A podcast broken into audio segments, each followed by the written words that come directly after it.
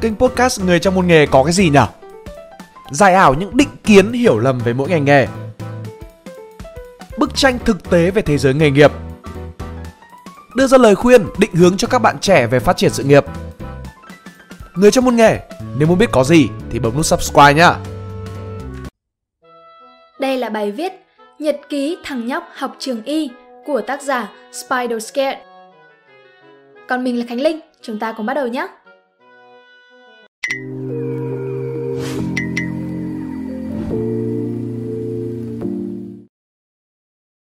Tuổi, nam, 23 tuổi, đang mòn lít năm thứ năm ở cái trường y. Mới kể đến đây thôi thì cũng khá là mất mặt khi mà bạn bè tôi phần đa đã đi làm. Còn tôi thì sáng chiều cắp sách lê lết hết góc giảng đường rồi hành lang bệnh viện. Ngẫm lâu, làm sinh viên ở cái trường này cũng buồn cười. Thân phận thì sinh viên thấp hèn, nhưng mà sáng nào cũng phải đến bệnh viện đóng giả làm bác sĩ cao quý. Mà cái bệnh viện cũng buồn cười cơ. Đủ thứ chuyện trên đời, đủ loại người trong cái xã hội. Hôm nay, và một ngày nóng như cái lò gạch của Chí Phèo, tôi quyết định bắt đầu kể lại những bài học vớ vẩn hàng tuần của mình. Tuần 1 2 phút soi đèn đặt ống bơm khắp nghe phổi. Chúng tôi đi viện sẽ đến học ở các khoa, cứ 2 tuần lại đổi một khoa. Tuần này tôi đi khoa gây mê hồi sức. Không ai bảo ai, mấy đứa sinh viên đều biết đặt ống nội khí quản là highest achievement mà đứa nào cũng ao ước. Ừ, nội khí quản là cái gì mà ghê thế? Thực tình, nó đơn giản là một cái ống nhựa dài tầm ba chục phân, đầu có một cái khắp phình to ra để giữ cho ống khỏi tuột. Ống được đặt từ miệng chui vào khí quản rồi nối với máy thở nhằm mục đích hỗ trợ thở máy cho bệnh nhân bị hôn mê hay là được gây mê trước mổ. Nhưng mà đặt được nó thì ngay đồn khó lắm. Trong họng người có hai cái lỗ, một to là thực quản, một bé là khí quản. Cái to thì dễ nhìn, cái nhỏ khó thấy. Thế mà phải đút vô vơ được cái ống vào cái lỗ nhỏ hơn. Chả hiểu sao mà làm được. Cả tuần trước khi đi, chúng tôi giáo nhau xem chuyến này đố thằng nào đặt được nội khí quản. Với lũ sinh viên ngu ngơ như chúng tôi thì có cơ hội để được thực hành những thủ thuật như vậy thì vừa hiếm lại vừa khó. Mà trên đời này, phàm những thứ hiếm hoi, khó khăn thì lại kích thích được sự thèm thuồng của đám nhóc con. Hôm đó là một ngày may mắn của tôi. Sau những ngày đầu chỉ lượn lờ làm quen, sờ hết máy này đến thuốc nọ, nhìn những quy trình lặp đi lặp lại, không thêm không bớt, cộng thêm với việc hối lộ cho chị bác sĩ mấy tài liệu quý của mình. Tôi đã được chị đồng ý cho đặt ống nội khí quản cho bệnh nhân trước mổ dưới sự giám sát của chị. Lo lắng ư? Không, tôi đã đợi ngày này từ lâu lắm rồi. Tôi đã lẩm bẩm từ cả đêm hôm trước cái quy trình. 2 phút soi đèn đặt ống bơm khắp nghe phổi, 2 phút soi đèn đặt ống bơm khắp nghe phổi. Đấy, easy, ngắn hơn cả mấy cái bài đồng dao hồi bé hay đọc. Và bắt đầu, sau khi thông khí tốt, tôi có tối đa 2 phút để bắt đầu và kết thúc.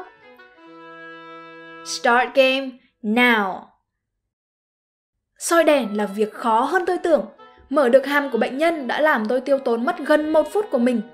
Lúc đấy tôi chỉ ước một điều là Adam và Eva chỉ thích ăn cháo thôi, thì loài người đã không có hàm răng.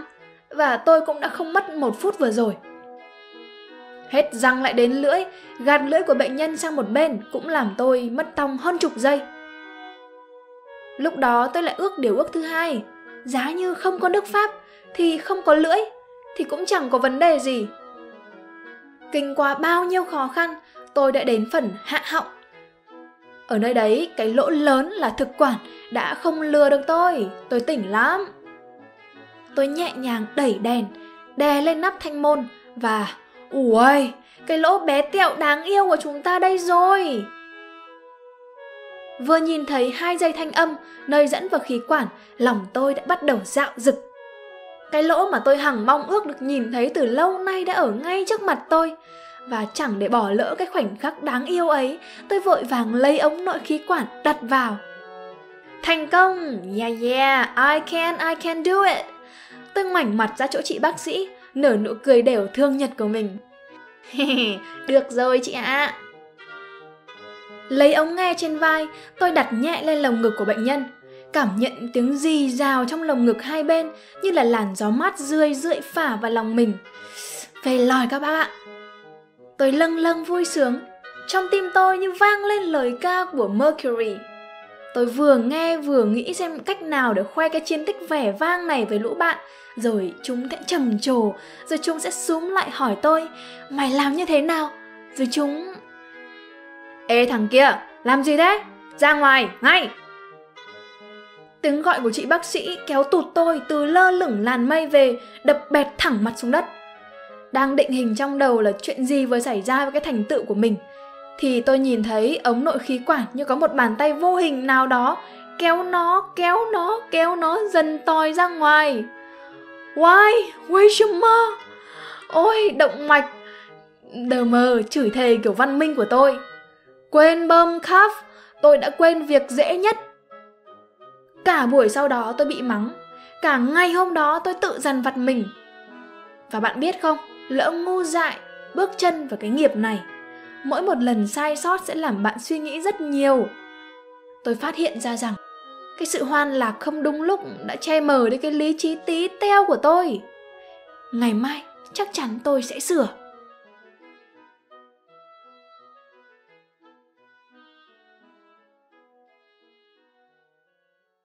Phần 2 Passing Away. Lần đầu tiên tôi thấy một ai đó qua đời là hồi 7 tuổi. Mùa hè năm đó, trời cũng nóng đổ lửa như năm nay. Bà nội tôi đổ bệnh rồi ra đi. Lúc đó còn bé, tôi chỉ biết nội ốm nặng từ lâu. Hôm đó vẫn tới trường như ngày thường. Nhưng lúc về đến nhà, Tôi thấy nhà tôi đông đúc lạ thường. Ai cũng im lặng. Cha tôi thì ngồi một góc và khóc. Lần đầu tiên tôi thấy cha khóc tôi biết rằng nội đã đi. Hôm sau, trước lúc đưa nội ra nghĩa trang, tôi được vào gặp nội lần cuối. Tôi thấy nội nằm đó, hiền hậu và yên bình. Lâu lắm rồi, từ lúc phải chịu những cơn đau của bệnh tật, tôi mới thấy nội dễ chịu như thế. Bất giác, trong lòng tôi vui vui cho nội. Lần thứ hai là cô giáo tôi. Năm đó tôi 9 tuổi, cô giáo bị tai nạn giao thông trên đường đi dạy về. Chỗ xảy ra chuyện là con đường cái gần nhà tôi. Lúc đó vừa đi học về, tôi đang bắn bi với thằng bạn nhà bên. Nghe chuyện, hai thằng chạy một mạch ra đường. Ở đó, xung quanh cái xe tải màu xanh đông đúc lạ thường, mọi người ồn ã bàn tán xôn xao. Hai thằng nhắc bọn tôi lên lỏi chui vào trong, tôi mới thấy bên đường là cô giáo tôi ở đó. Được người ta đắp một manh chiếu lên trên. Bên cạnh là mẹ cô, đang khóc ngất đi. Lúc đó tôi sốc sốc thực sự. Thực lòng đó là cú sốc đầu tiên trong đời tôi. Tôi chẳng hề chuẩn bị cho sự mất mát này. Tôi chỉ vừa mới gặp cô sáng nay, nghe cô giảng bài, chuyện đọc về cậu dế mèn bênh vực kẻ yếu. Đến bây giờ, thỉnh thoảng vào tiệm sách nhìn thấy cuốn giấy mèn phiêu lưu ký của bác Tô Hoài. Tôi lại chạnh lòng, buồn và thương cô nhiều lắm. Rồi tôi xa nhà lên tỉnh trọ học. May mắn thay tôi không phải gặp một sự mất mát của người thân nào nữa. Tôi cũng quên dần đi cái cảm giác đón nhận sự ra đi của một ai đó như thế nào. Thời gian trôi từ từ và tôi bước vào năm thứ ba đại học. Đám sinh viên bận tôi được nhà trường phân công đi trực đêm ở các bệnh viện. Mỗi đứa một khoa, có khoa vất vả quá thì hai ba đứa. Công việc có nơi nặng nề, nơi nhẹ nhàng, chủ yếu là phụ giúp anh chị trong khoa, từ những việc nhỏ nhất như vận chuyển bệnh nhân, đưa bệnh phẩm xét nghiệm. Rồi thì theo dõi động mạch, nhiệt độ, huyết áp của bệnh nhân trong khoa, hay thỉnh thoảng anh chị bác sĩ đến đi buồng thì lăng xăng đi theo để xem khám bệnh rồi cũng xin khám ké nữa đêm đầu tiên đi trực ở viện giống như ngày xưa nghe mẹ kể chuyện rồi nằm mơ vậy thế giới mà trước giờ mình chỉ đọc trong sách mong ngóng từng ngày nay được bước chân vào. Ôi, kỳ diệu lắm! Nhưng đó là niềm vui, mà ở đời thực thường cái gì vui thì ngắn ngủi. Đêm đó là đêm thứ hai tôi đi trực. Cảm giác háo hức thì vẫn như lần đầu, nhưng đỡ bỡ ngỡ hơn. Tôi tự tin hơn nhiều. Khoa tôi trực đêm nay là cấp cứu tim mạch, cardiovascular emergency. Ấn tượng với tôi lúc vừa đến nhận ca trực là tốc độ. Thời gian ở đây như là trôi nhanh hơn gấp đôi thế giới bên ngoài cánh cửa vậy. Mọi người bước đi nhanh hơn, nói nhanh hơn, làm mọi việc cũng nhanh hơn bình thường. Lúc mới bước vào, tôi nghĩ mình giống như là con lười đứng trước con thỏ trong bộ phim hoạt hình Zootopia vậy. Phải mất một lúc lâu tôi mới hòa nhập được. Vừa nhận trực, thay vội bộ quần áo, tôi được gọi thẳng vào phòng bệnh. Lúc tôi đến, trong phòng đã có ba người, Bên góc phải, một bác sĩ lớn tuổi đang đường quan sát. Bên góc trái, chị điều dưỡng đang bận bịu lấy đường truyền tĩnh mạch, tức là lấy ven đấy.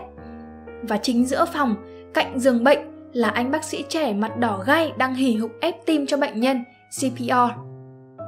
Tôi vội vàng đeo găng, rồi 10 phút trôi qua, chưa có gì tiến triển. Tôi được chỉ định vào thay ca cho anh bác sĩ đã đừng ép tim liên tục trước đó. Ép tim với tôi thì không phải là lạ, tôi đã làm rất nhiều lần ở mô hình trong trường đại học. Nhưng nói thật với bạn, cứ cái gì lần đầu đều run lắm. Tôi vâng một tiếng rõ to, rồi hít sâu, đặt hai bàn tay đan vào nhau, nhón người lên cao. Tôi lần lượt thực hành những gì mình đã được dạy. Hai anh em tôi lần lượt thay nhau vào ép tim cho bệnh nhân, thỉnh thoảng lại ngưng vài giây để kiểm tra xem tim đã có trở lại chưa.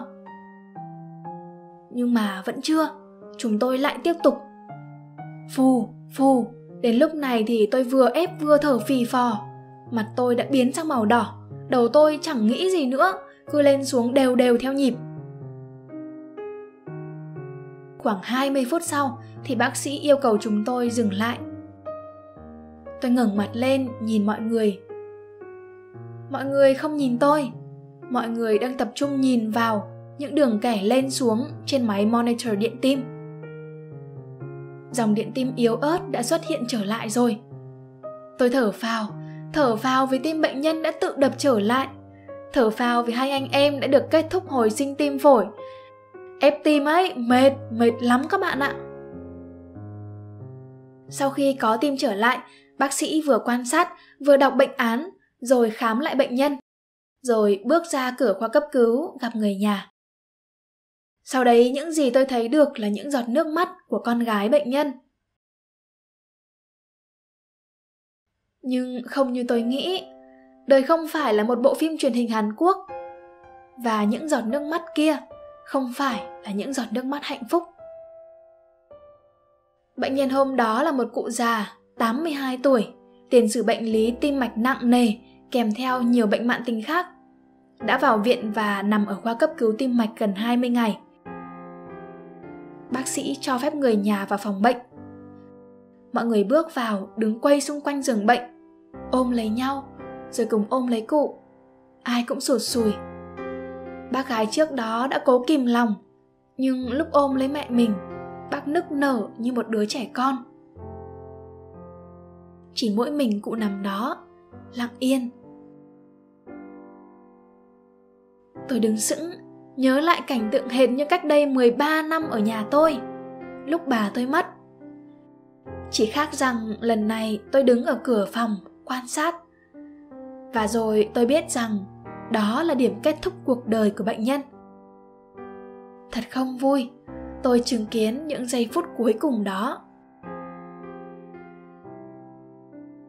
Bệnh nhân sau đó được hội trần liên khoa, nhưng tiên lượng rất nặng, nguy cơ tử vong cao – nên gia đình đồng ý xin đưa bệnh nhân về nhà.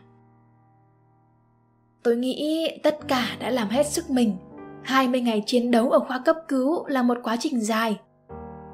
Rồi cuối cùng nếu được lựa chọn, chẳng một ai muốn xa rời cõi đời này trên giường bệnh giữa những người xa lạ cả. Họ muốn được ra đi nhẹ nhàng trong vòng tay của những người thân yêu, bên bố mẹ, bên con cái, trong căn nhà bao nhiêu năm vẫn ôm ấp họ. Tôi suy nghĩ hết mất một tuần. Bệnh nhân đầu tiên ra đi dưới tay mình.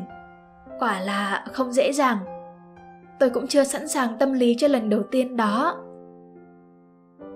Nhưng rồi, dần dần về sau, môi trường này làm tôi cứng cáp lên. Mỗi khi thấy bệnh nhân tình trạng nặng, tôi ít cảm xúc hơn. Thay vào đó là những suy nghĩ về diễn biến của bệnh, về nguyên nhân và cách xử trí phù hợp. Trước đây tôi buồn, nhưng bây giờ tôi muốn mình có trái tim lạnh hơn, để luôn giữ tỉnh táo hy vọng rằng các bạn sẽ thích video lần này. Đừng quên ấn like, share và ấn subscribe nhé.